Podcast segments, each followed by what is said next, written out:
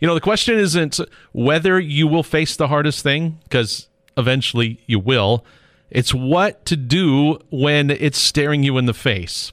Dr. Lee Warren, a neurosurgeon in North Platte, knows that all too well. For our guest, the hardest thing was the loss of his son about 10 years ago. This morning, Dr. Warren is back on the morning conversation to offer help through hope. His newest book is called Hope is the First Dose. Dr. Warren, welcome back to the morning conversation. Thank you. It's good to be back. Looking forward to talking to you about your uh, your latest book. Hope is the first dose. Every time, whenever we talk, whenever I think about you, listen to your podcast, some I'm just like going, how does this guy have time to do what he does. Like I picture neurosurgeons being a little busy. How do you have time for all this? I don't have time not to do it. I mm. think it's just like they say about prayer, like you, you don't have time not to pray. For no. me, the first part of my morning every day is is my quiet time with the Lord and, mm. and prayer and worship and, and all of that and then I write to figure my life out, uh, figure stuff out that's going on in my own life, and that out of that spring podcasting and communicating with people around the world with the newsletter and all of that. So for me, it's just it's the way I start my day every day. So I um, I don't know what I would do if I didn't do that. So for me, I love journaling as far as its impact on my life, but it did not come easy for me. I had to like work at it. But what about you? I think writing as a means of communicating yeah. was always a, a, natural thing for me. I I was a kid who was raised in a, a home where my dad like was very he he wasn't rigid or authoritarian, but you, you sort of did what dad said. Right. And I, and I would communicate with my dad things that I couldn't say to him because I didn't want to talk back to him. And I would write him notes and write him letters. And we, we had this, this mm. conversation that came out of writing. And so I always had this, this insight that I could say things on paper better than I could huh. say them with my mouth. You know, after I got through life a little bit, I went to war and we've talked before about all the things I saw in the Iraq war. And, and I came home from that war with some stuff going on in my heart I didn't understand and went through some PTSD and all of that. And, and in writing, learned to unpack emotional things that were happening. Hmm. And uh, my wife helped me come to that understanding. So I learned how to write um, in a way that other people could read, and yeah. not just my dad. Yeah. And uh, awesome. and started writing books. And yeah. you know, uh, Philip Yancey said he read a. I wrote a self-published book about the Iraq War that Philip Yancey got a hold of, and he said, "Hey, if you write this like it's not for your mom, then I think we could help you get it published." and,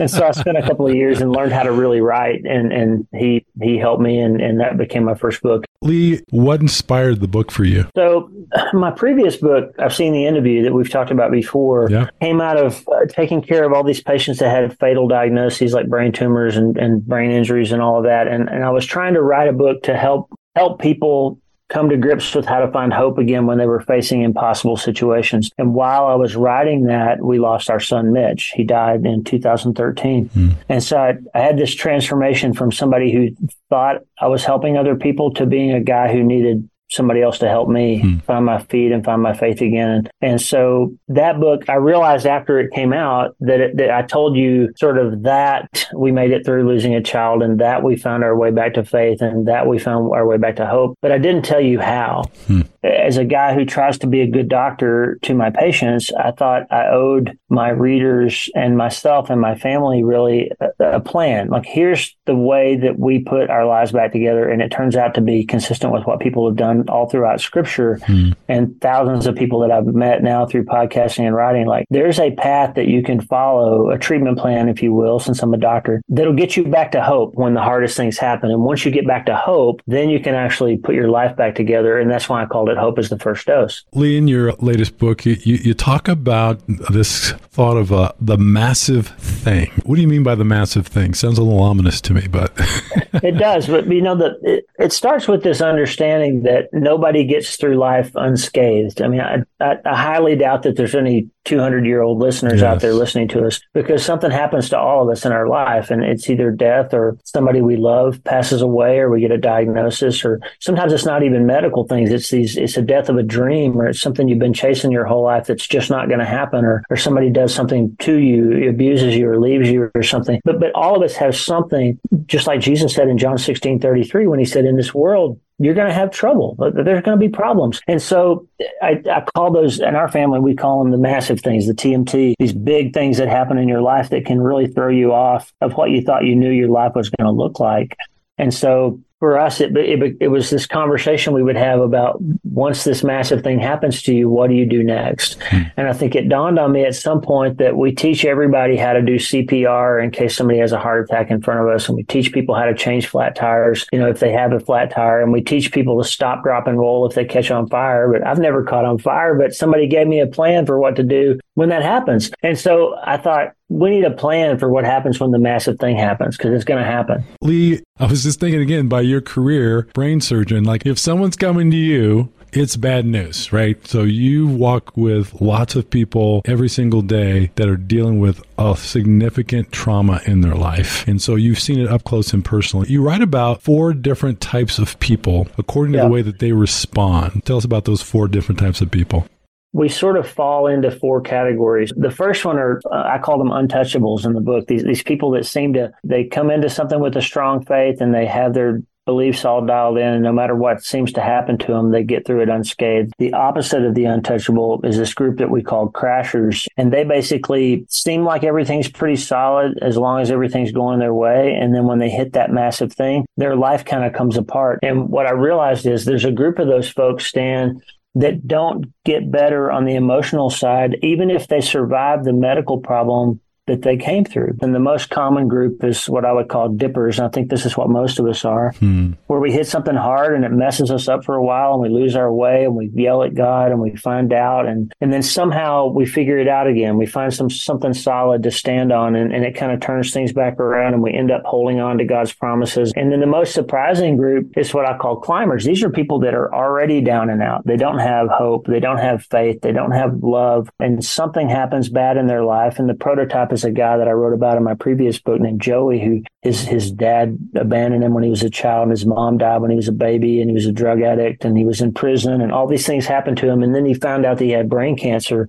and I was taking care of him, and he approached finding out that he had brain cancer by basically saying, "Of course I do. You know, why wouldn't I? Everything else happens in my life that's bad." The interesting thing with him was somebody came alongside him, his grandmother, and then a chaplain, and then and then somebody loved him. And, and during the last year of his life, when he was literally dying, he he found Jesus and he and he sort of came alive. And he told me shortly before he died that his last year had been his best year ever. Mm. And it was because he found meaning, he found something to believe in, and he found love and, and all those things. There are some people who these massive things actually turn them around and they wind up better than they started. And what I learned from looking at all those people is that the people who do the best when they encounter massive things, Stan, are the people who have the, the least amount of coupling of emotion from circumstance. So, in other words, if you think that your circumstances have to be wrapped up and have a bow on them and be perfect for you to be happy, then you're going to be in trouble because everything that you can define your life and happiness on, short of God and God's promises, can be taken from you. If you have to have a certain spouse or a certain amount of money or a certain career in order to be happy, then the bad news is there's going to come a time when you don't have that thing anymore and then you can't be happy anymore. Mm. But if you build your life on things that can't be taken away from you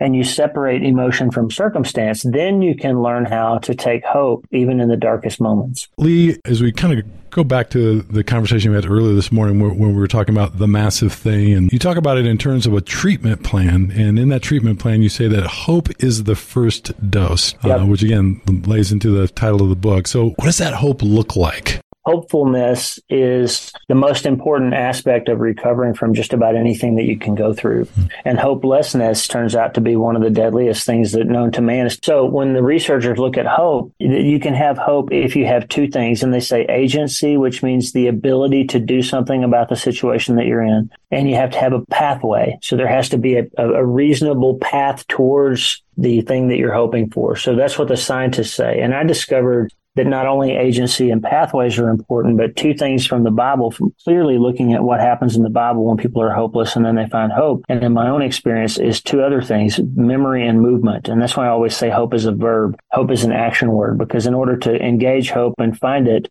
you have to remember this isn't the first hard thing you've been through. God's done some things on my behalf in the past and therefore I can trust that he'll do some things again in the future for me. The movement means you've got to do something. You've got to start moving towards the light even while it's still dark. So hope is not a magic trick and it's not something that we sit and wait and, and wish that it would show up. The best story is in Lamentations chapter three, but the lamenter is in the middle of a five chapter story. And the first two chapters are terrible. And you get to chapter three and he's just described all these things that are happening to all the people. And he says, I am the man who has suffered misery all through the things that trauma does to you. It breaks my teeth. It grinds my bones into dust. It's breaking my back. God is punishing me. and All this hopeless stuff. And he comes to the climax where he says, I have forgotten what it feels like to have hope. And the very next verse, he says this, but in this I take hope. The steadfast love of the Lord never ceases. His mercies never come to an end. He reminds himself, Stan, of something that's true. I'm going to take this hope because I remember that God's gotten us through things before. And he makes that decision. And therefore, he says, I have hope. So he chooses an action word take hope, grab it, do something about it, move towards it. And the interesting thing about that, the most important thing about it is that happens in chapter three of a five chapter book and the story isn't better at the end of the book. He's still in the middle of the problem. And so that tells us that we can choose to take hope even while the problem, especially while the problem is still happening right? We don't have to wait for it to get better before we can decide whether we trust God or not. We have to decide we trust Him and wait for it to get better. Lee, you know, sometimes when you talk to people, uh, I talk to people, read books, they kind of pit happiness versus joy, right? So they kind of, well, this is happiness versus joy. This right. is joy versus happiness. So you made up a new word, happification. Happification. So, yeah. Yep. So uh, since it's your word,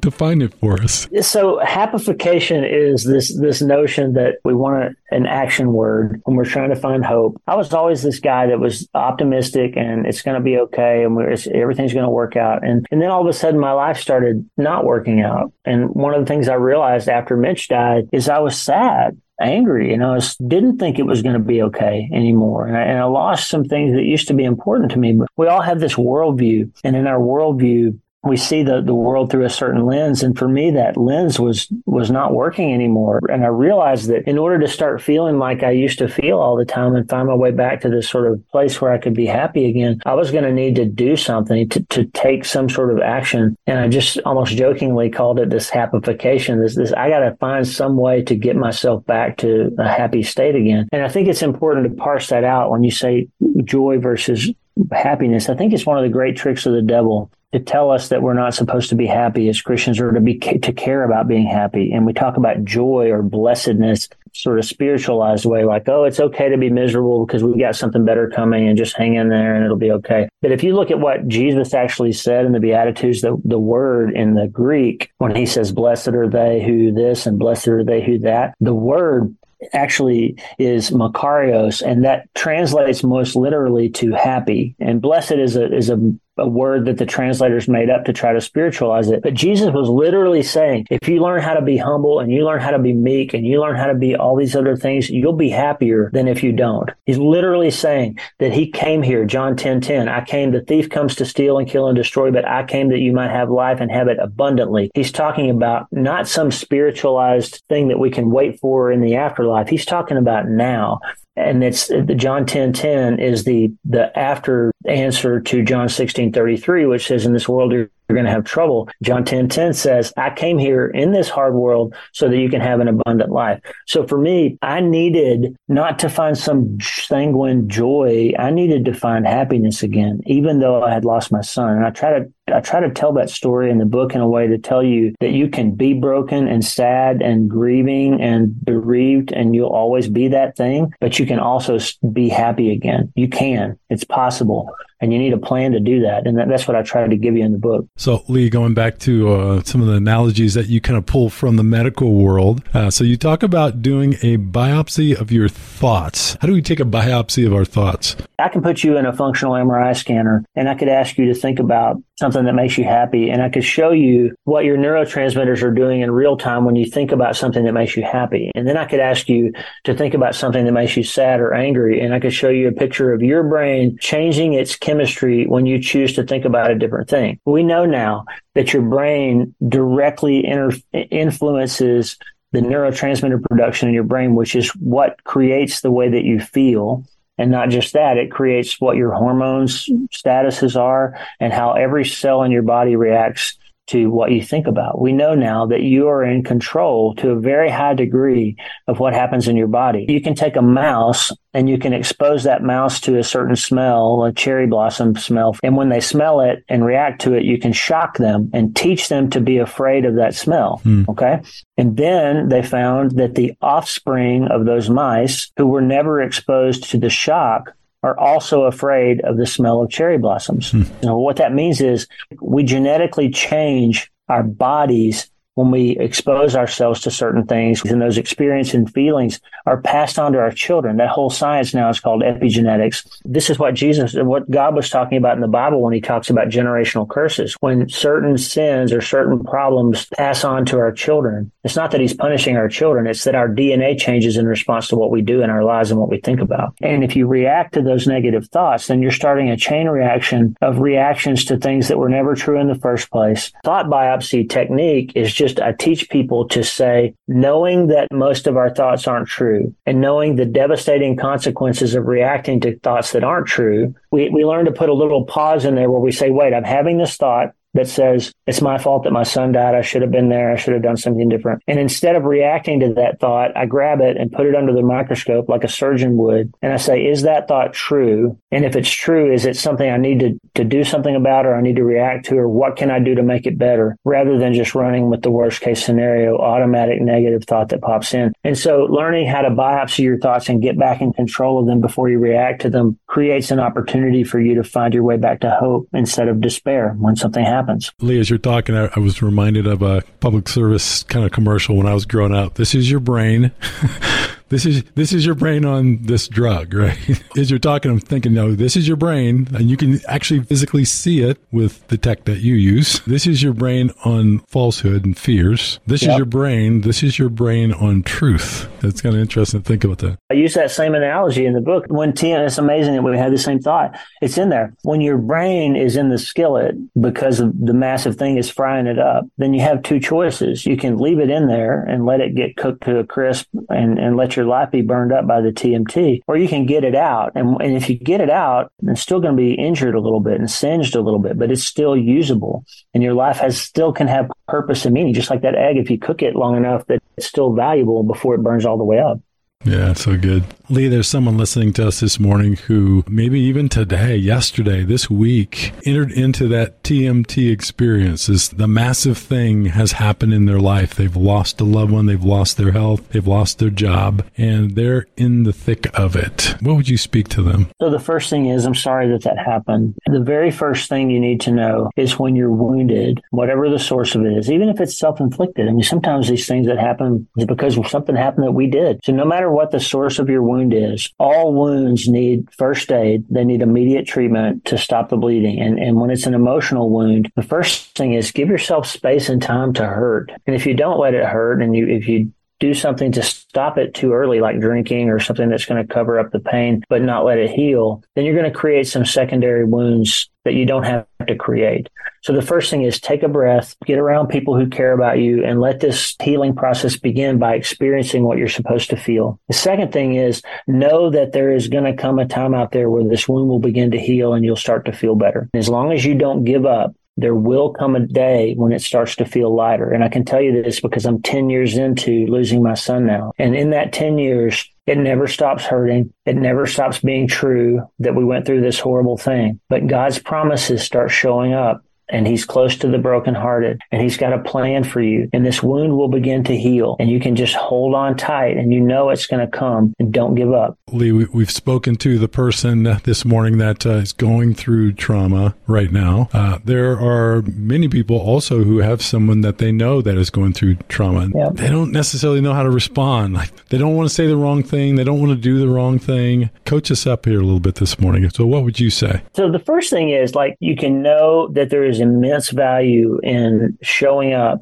and putting your arms around people and saying something simple like, This is so hard and I'm so sorry. Those two things never hurt anybody. They always help. I had a friend named Zane who showed up at our house shortly after we heard about Mitch dying. He gave us a big hug and he said, You're going to need something at some point, and I'm going to be over in that corner. And when you need something, you tell me and I'll go do it. And he showed up five or six days in a row. He never said a word. He didn't get in the way and he ran errands for us when we needed something. And that was one of the most helpful things is just somebody to show up and sit down and be there. The second thing though, if you're a Christian, especially, I suspect everybody listening is make sure that if you're going to give somebody advice or counsel, that you've got good theology behind it. There's some of the things that we say to people, things like, I guess God needed another angel. Those things are always harmful and they're bad theology. People don't become angels when they die. Angels are different than people. And then things like God needed him more than you do. And you say to yourself, like, God has the entire universe. He has the cattle on a thousand hills and all the stars answer him. But he needed to take my son. Just make sure that what you're saying has the potential to help and that it's true.